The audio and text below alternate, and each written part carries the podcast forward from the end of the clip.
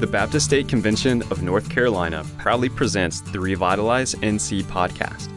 It is our aim to help pastors and leaders renew a passion for the gospel and a vision for the future in order to make disciples who make disciples.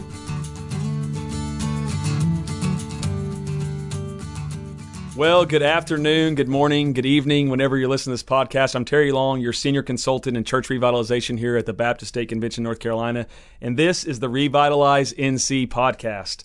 The purpose of this podcast is to discuss current issues in church revitalization that many churches and pastors are going through with experts on the topic. Today, our guests include our revitalization ministry assistant, Miss Hannah Deaton. Say hi, Hannah. Hey, Terry. Glad I could join in. Yeah, we're glad to have you here. And our special guest today is Dr. Sam Rainer. Sam is the president of the organization Church Answers and the lead pastor at West Bradenton Baptist Church. Welcome, Sam. How are you doing, man? It is great to be with you guys. Hello, North Carolina Baptist. Glad to join you. Awesome, man. You're a friend, North Carolina Baptist, and we're so thankful to have that partnership with you, man, and with Church Answers. So thank you, brother. Well, Sam, let's jump right in. Just tell us a little bit about your family, your hobbies. You know, a lot of these a lot of these people listening, a lot of pastors and leaders listening, you know, they know may know of you, but they don't know about you. So just tell us a little bit about the personal side of things. Yeah, I um I live for baseball. Well, you know, I live for Christ, of course, and I live for my family. But if you're talking hobbies, uh, you know, I'm a baseball fan. Go Tampa Bay Rays. Uh, the, they will make the World Series. They're going to be playing the Padres. I don't know when this will. Uh, that we're recording this in August. I don't know when it will post, but you just watch. I'm going to predict the Tampa Bay Rays and the Padres in the World Series, and the Tampa Bay Rays are going to bring it home for the first time. So I'm a big baseball fan. I got five kids. Uh, one of them is uh, a foster child. Uh, so we've got three biological, one adopted, one foster child. I got an amazing wife. Uh, Erin is her name. Uh, we do we love doing ministry together here in Southwest Florida, and uh, I have uh, several other creatures that end up somehow in my house. I have a dog that I love. Uh, I have a cat that is possessed by Satan, uh, and um, in fact, every time he, he he knows that I believe he's possessed, and so he he has his ways of getting under my skin. Uh, of, of late, the latest creature that we found is a turtle. There was a turtle found on the road, and it somehow ended up in a bin in my house. Um, we've had hamsters and any other uh, variety of creatures with our children. Uh, they think that they make good pets. They don't. Um, so uh, my my hobbies beyond baseball and family aren't much. I you know I, I'm a pastor, uh, run a business that is Church Answers, uh, but I do like to work out. I do like to run. Um, so uh, I'm not a very good runner anymore at 41 years old. I used to be pretty good, but time has caught up with me and knees have caught up with me. Um, but I still enjoy it, getting out in the heat in the Florida sun and enjoying a good run. All right, man, we're going to test you on this. What's your fastest mile time? Uh, like ever? Ever, ever. Back in the day, man. Back before when forty-one was fourteen. All right, so back in the day, I mean, I could still run a sub six mile, man. but um, sub five would have been a mile. But my better times were the 400 and the 800 meter. So for those of you who are listening who are track people, um, yeah, I used to do the 400 about 49 seconds, and the 800 about um, one 150, 149. So those were those were more of my better times. Let me put. I don't know if those are PRs. I'd have to look up all that stuff. But I was a fairly decent track runner.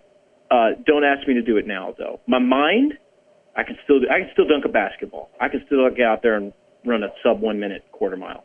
Not anymore. My mind says yes. My body says no. Man, man, and we appreciate the reference. And, and we're also, you know, country music people out here, so we understand you're not as good as you once were. So we get we got that. That's that's awesome. that is so true. so true. Well, man, we, uh, you know, obviously, you know, one of your hobbies, perfect, perfect lead in for us is, is, uh, you know, taking in kids, taking in animals, obviously. And so just leads right into our topic today, which is church fostering. And there's many organizations out there that are great organizations that define revitalization and fostering a little different. Why don't you tell us a little bit about how you define church fostering and just kind of tell us how you got started in church fostering? Yeah, so the word itself came about from our work with the foster system, fostering children. And, you know, we just asked the question when we moved to Bradenton, what what's the biggest need in the community? And it, fostering was one of the biggest needs. It's tied to the heroin epidemic that's here. We're one of the worst spots in the nation for heroin. overdoses, child removal rates as a result of drug abuse, um, strong homeless population here. Many of them, not, not all of them, but many of them, uh, users of uh, fentanyl, carfentanil, heroin, opiates, all that stuff. So as a result, children end up in the system. Mom and dad are getting higher doing whatever they're doing, um, and then there's no place for these kids to go. So um, the two are interconnected, but uh, you know, we just said, all right, well, we're a young family. We can we can foster children. We've been doing it for several years now. Uh, we were uh, blessed to adopt my son Dominic through the foster system. But the purpose of fostering is reunification. So, you know, we want these children to go back to their homes. We're rooting for the parents. We're not rooting against them.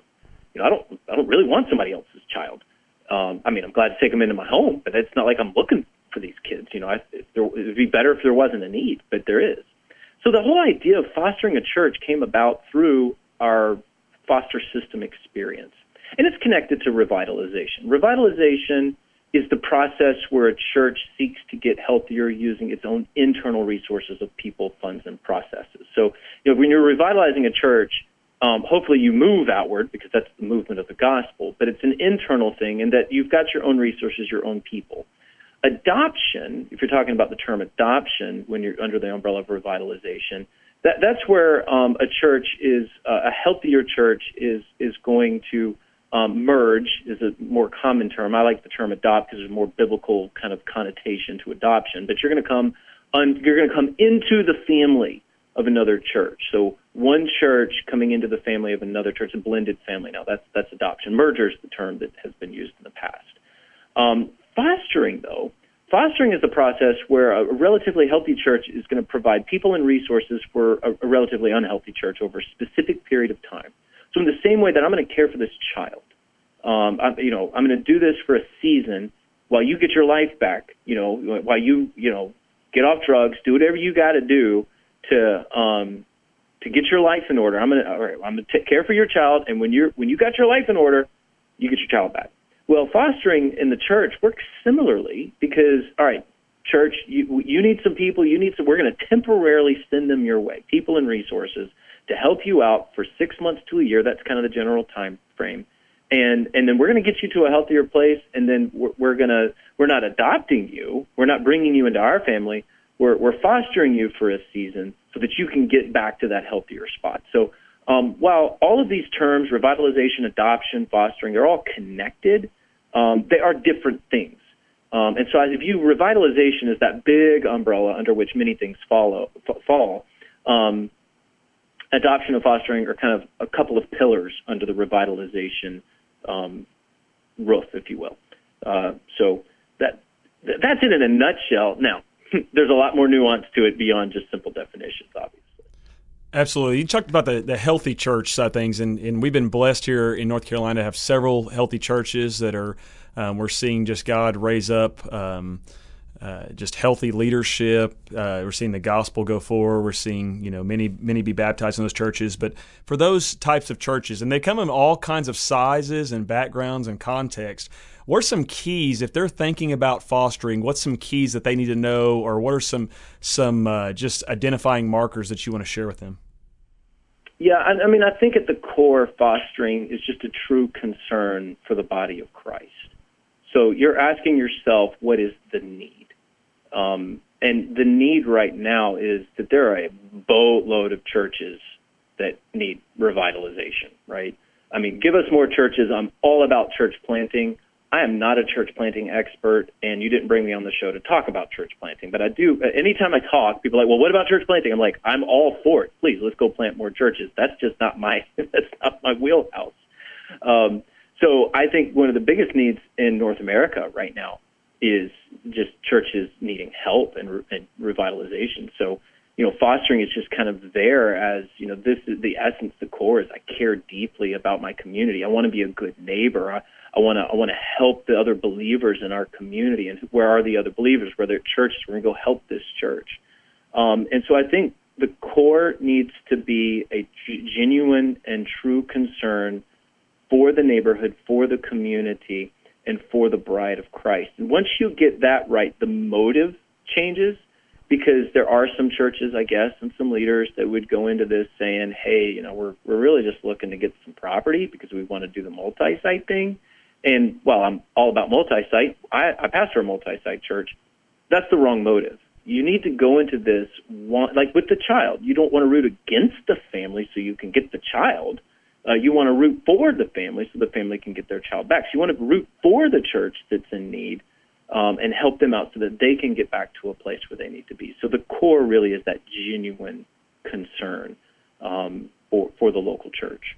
Any any uh, just tips on how for those those healthy churches to prepare? Do they need to be building into their leadership? Do they need to be with their networks? What would be some a couple keys for how they can prepare for this? And if if God's given that desire, if if they have the uh, the true kingdom mindset that you're talking about and motive, just some some first steps that they could take. Yeah, the first step is a very easy step. It is typically the lead pastor having a good network in the local community. So rarely does a fostering relationship come to fruition through just two churches getting together.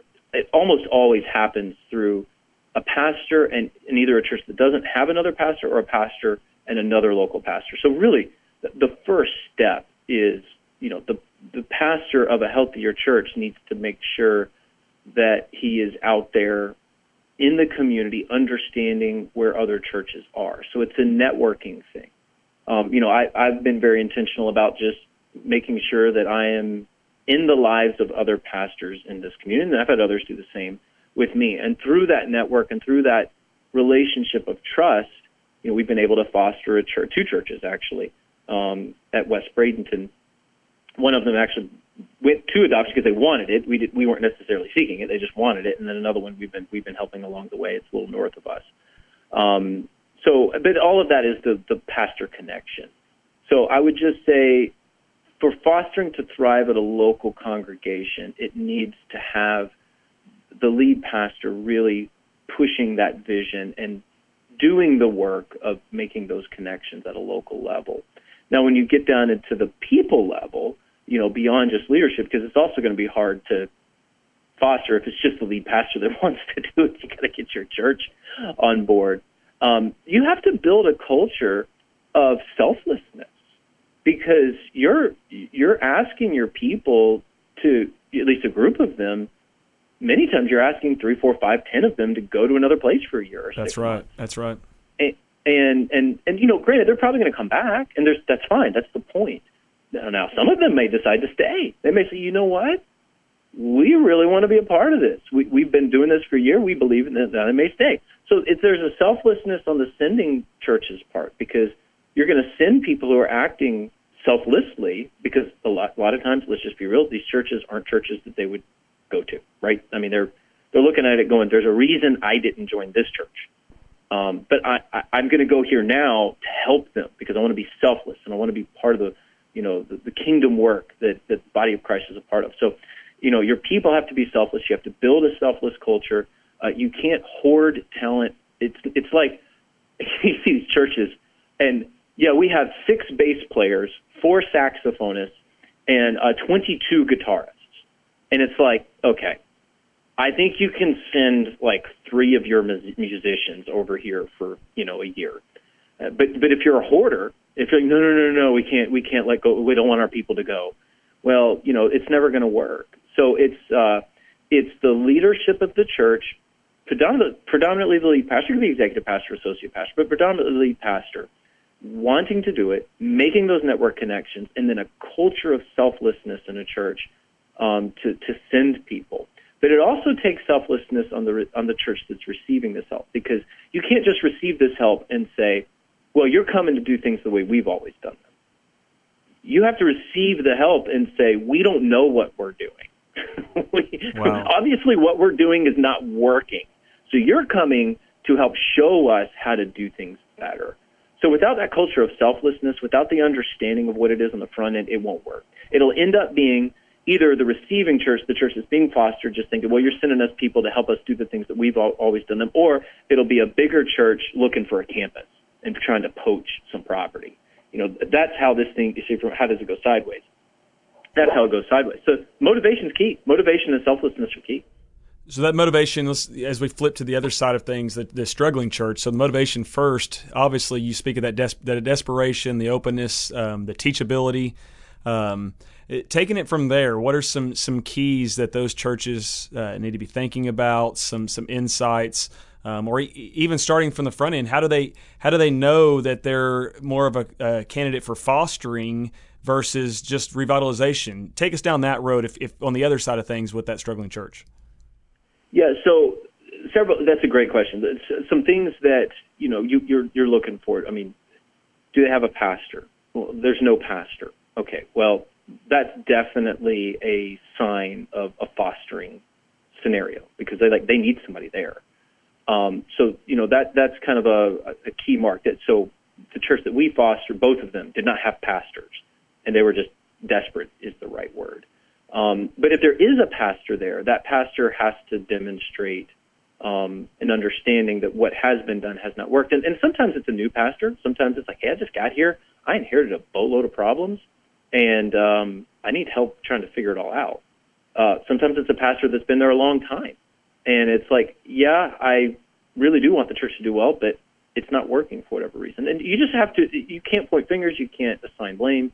Um, it can't be a gotcha moment with any of this. You just all have you have to be willing to give help, have to be willing to receive help. From a due diligence perspective, so this is so let's just get real practical. From a due diligence perspective, there's kind of five keys, if you will, um, that would also apply to adoption, but I think apply to fostering. You want to do a leadership assessment. You want to do a doctrinal assessment. You want to do a financial assessment, a facility assessment, and a legal assessment. Um, so, you know, leadership, what's really going on there, um, who's leading, how are they leading, what kind of leadership structure do you have, doctrine, you know, doctrine's key. Uh, you know, are, are there doctrinal errors here that have caused the decline? Um, a financial assessment, you know, you know, you know, we've uh, I can't tell you how many churches like, oh, we're you know we're so poor. Oh man, we don't we don't bring in money like we used to. And you look at their designated accounts and like, well, you have a million dollars in the bank. Well, that's our rainy day fund. You know, it's like, um, it's a rainy day. Yeah. It's time to use. Look outside the window, man. It, it, yeah, yeah. I mean, I cannot tell you how many uh, how many established churches I've seen in various tribes, not just Baptists, various tribes, where they where they think that they are financially strapped and we're not bringing in money the way that we used to. And you look you look at their financial statements and you're like, I'm looking at the balance sheet, I'm looking at the assets, I'm looking at the liquid assets and I'm going, you literally have seven figures here. Mm. Well, yeah, but that, that's for that that's for a time when you know we may actually need it. You're like, it's time. it's time. Spend. The reason people aren't giving is because you hoarded all the money. You know that alone can cause decline in church. So you've got the leadership assessment, doctrine assessment, financial assessment, facility assessment. A lot of times these facilities have incredible amounts of deferred maintenance, and there's fostering relationships literally when we started with one of our fostering cases, it was literally like your facility is garbage, and you like you have got to get this up to speed. Um, and this is the church that we ended up adopting, and it was it was it was so bad that we had to tear down the sanctuary because it was a sick building. And at the time of this recording, we had a giant hole in the ground because we're now filling with 12 dump trucks full of dirt because they left the they messed up their facility. I'll just say that it was it was a it was a gigantic mess. It ended up being a sick building. Had to tear it down, um, and it's because they didn't take care of it. So sometimes you're going into a fostering arrangement, and literally it's like, hey, our whole job is just to help out with your facility. I mean, you could do a facility fostering thing with your building and grounds crew, whoever you know, a large healthy church got all sorts of people to do all sorts of work. Well, go spend six months helping them, you know, get their facility in order, and then a legal assessment.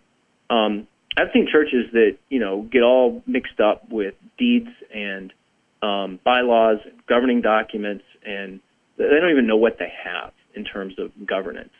And you know, I've, I've actually helped a church uh, in on the east coast of Florida that part of their decline was because their bylaws were so wonky they couldn't get anything done. Um, so sometimes, you know, it could be just as simple as, hey, we've got a group of three people, we're going to help you get your bylaws in order. Um, now, most fostering arrangements are bigger than that, of course, where you're sending people and resources, and they're actually on site for six months to a year. Um, but that's where I start. Um, now, you could do ministry, you could do spiritual stuff, I'm, you know, I'm just giving you the practical stuff, of course, and I think it's often overlooked. But yeah, leadership, doctrine, finances, facility, and legal are very important. Those are good starting points when you're looking at you know what's going on in a church.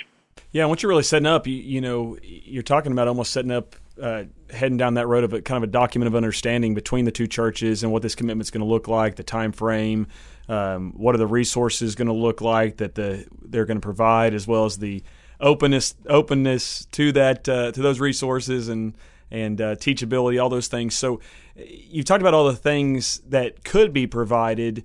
Um, let's let's flip on the other side. Anything that you would say for those two parties, the the stronger church and the struggling church, to stay away from in that six to twelve months, where you say, "Hey, this is a no no. This is a this is a trap. This is this is this is uh, not a good idea." Any any of those any of those specific ideas of stay away from in that six to twelve months? Yeah, yeah. The one that rises all the way to the top is in a fostering arrangement while you're doing the fostering, you shouldn't be talking about taking over the campus. Either either the, the, the struggling church saying, well, we just want to be part of your family now, or the healthier church saying, well, we just we just think you need to become a site of our of our church. You know, if you're there to foster, be very specific about it. You're not there to adopt. You're there to foster. So let's work through the fostering arrangement. Um, so I would say that the biggest no-no is confusing adoption, which is merger stuff. Um, I, again, I prefer the term adoption.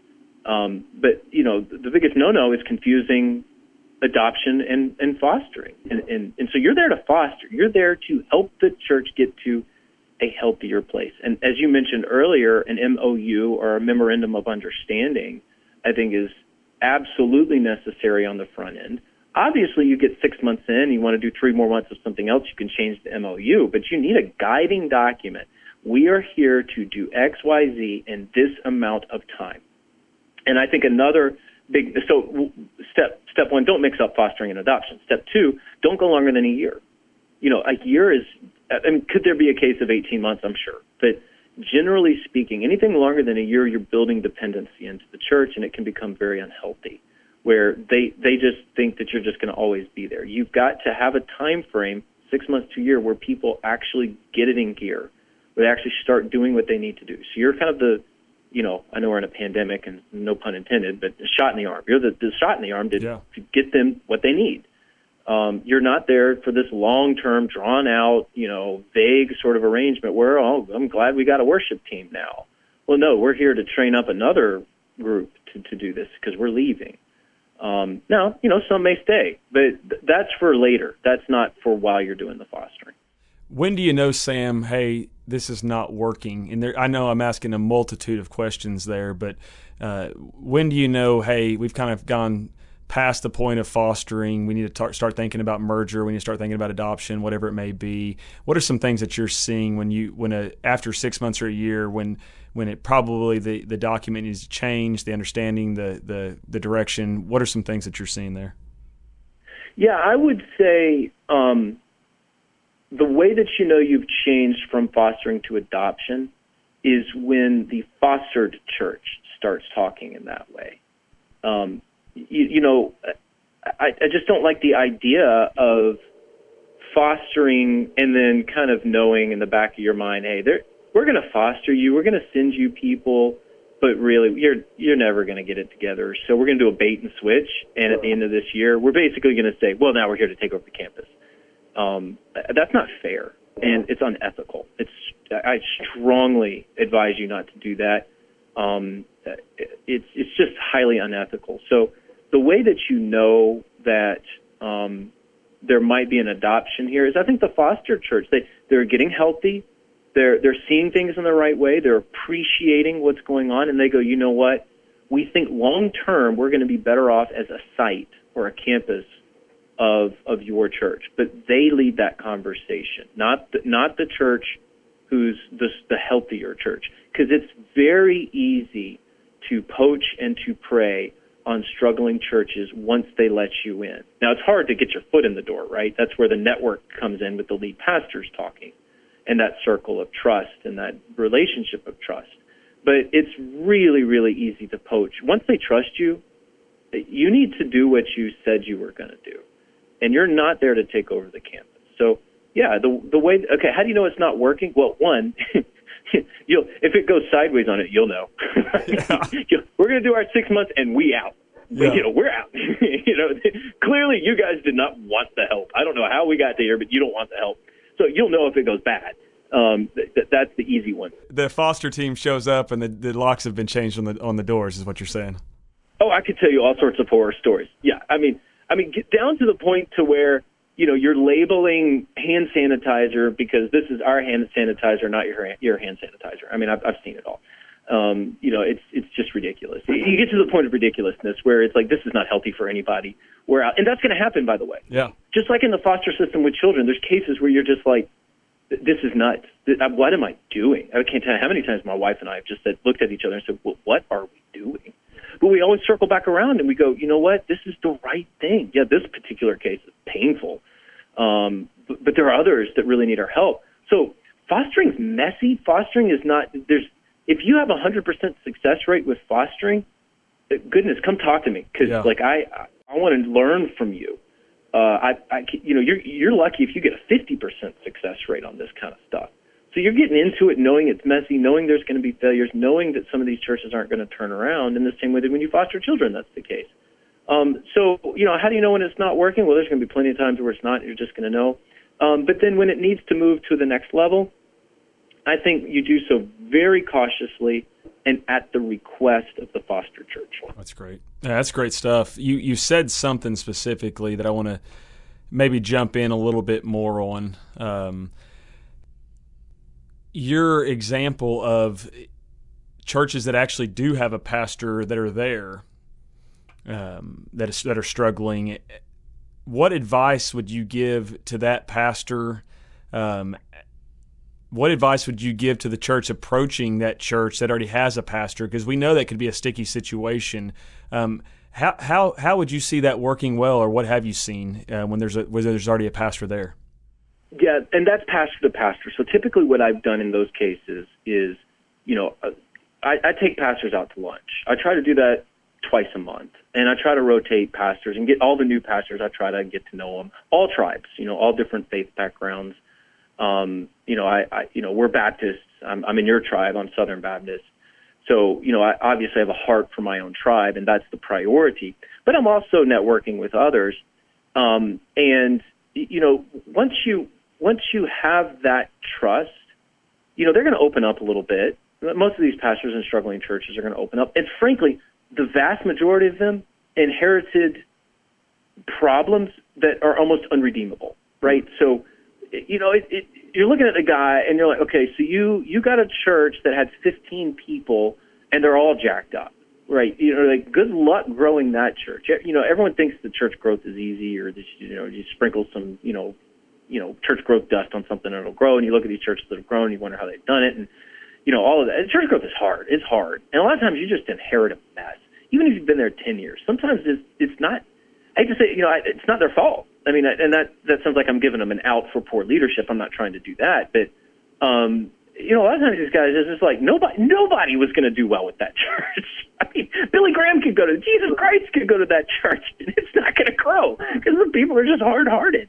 So, uh, you know, it's um, it's something where you just I just look to the pastors and you know I'll say things like once I have their trust after a few lunches or what have you, I'll just say, listen, you've inherited a mess. Here's the thing, don't don't get to a point of don't get to a point of desperation.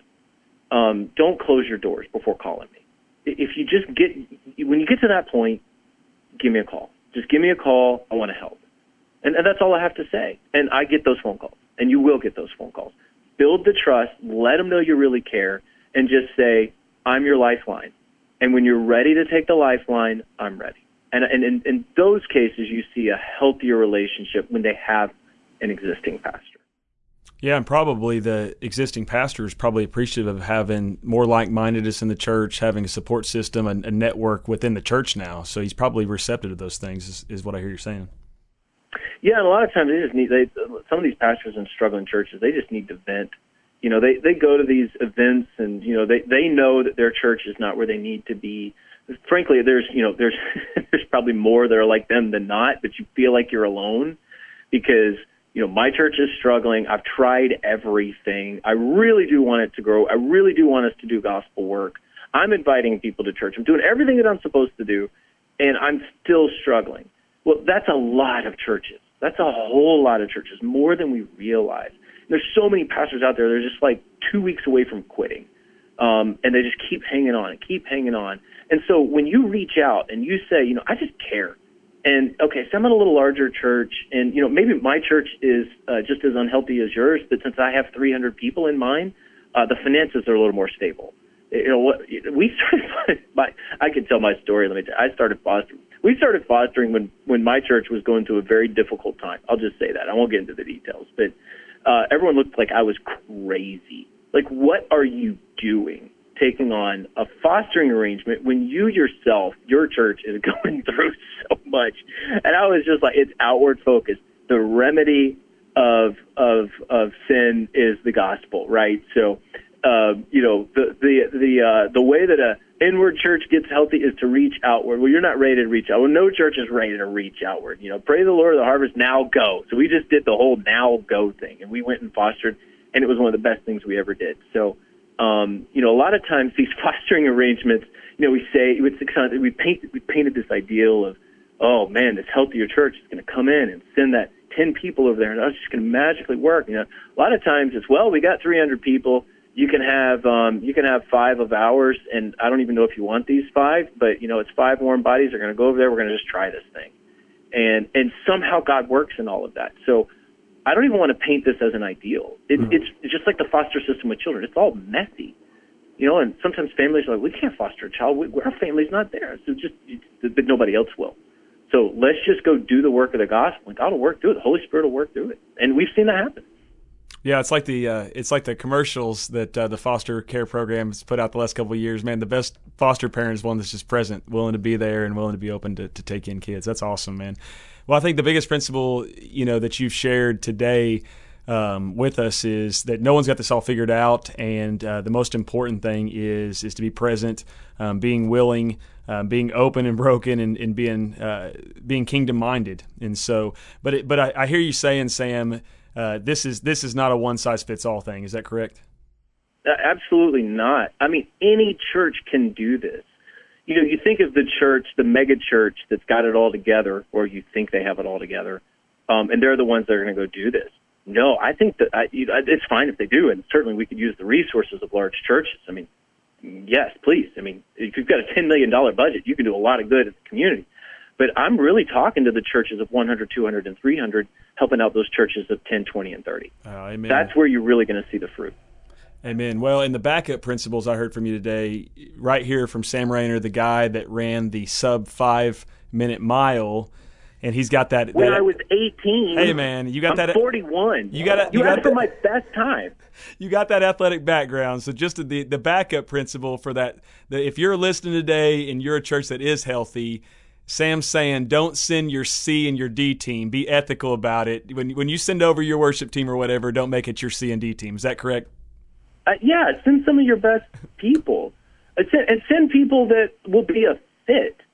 So when we sent a preacher to the Southside Church, when when we sent our preacher over there, um, he he uh, he knew th- he's he's trilingual, uh, one of our best teachers. Um, you know, just an incredible guy. Had has a pastoral background, was a church planter, lived in multiple different parts of the world, um, and so I sent him over there because one, I know like he he he knew I knew he could handle it. You know, I he knew Spanish, and we have Spanish speakers in that part of the community. So, uh, know, but he he had the the strength to handle it, and I hated losing him at our our campus. You know, I hated losing him for where we were, and I thought, you know what, his whole family may over go over there, and they may actually end up liking it, and he may even become the pastor because they needed a pastor. I didn't I didn't know. I didn't know. Now I ended up working out, and they found another pastor they ended up being a campus of our church eventually. That you know that's an unusual story. That part of the story is unusual. But what part is typical is yeah, I sent our best guy. I, I sent I sent you know the guy that I thought like, man, it, this hurts. It hurts to send him over there. But that's sacrifice. That's when you know God's in it because you can be generous to somebody and you should, but you know generosity doesn't hurt. Sacrifice hurts. Sacrifice changes the way you do things. Sacrifice means that it's painful to you to do something.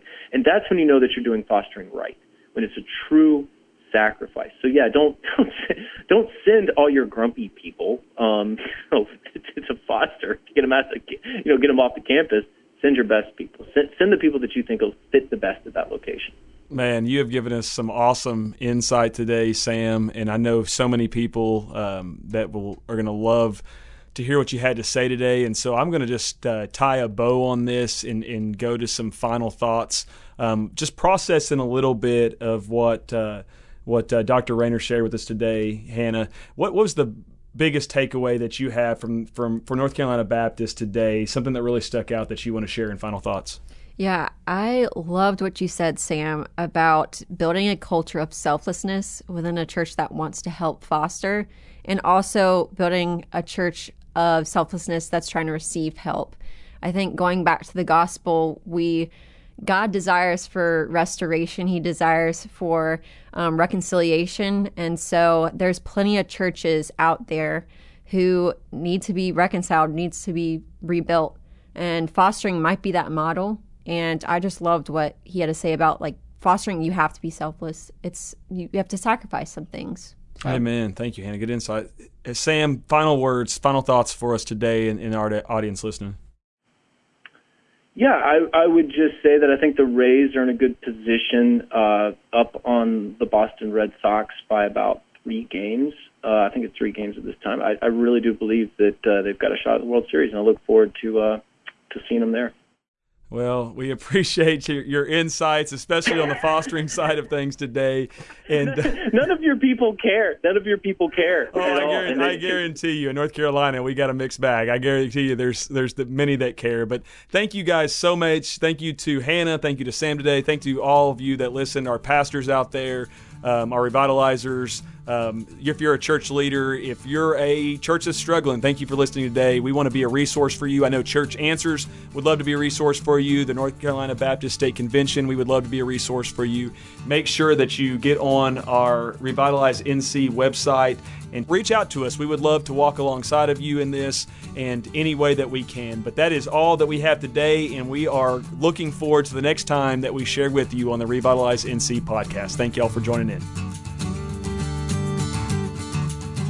I want to take a moment to remind you about the Reimagine NC website. It's full of tools and tips and resources for churches and leaders to think about new ways of approaching ministry. I really believe that will help you. It's great content in that area and in all areas of ministry.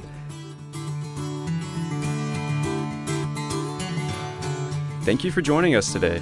We appreciate your partnership in the gospel through your generous support of the cooperative program. For more resources and information, visit our website at revitalizenc.org.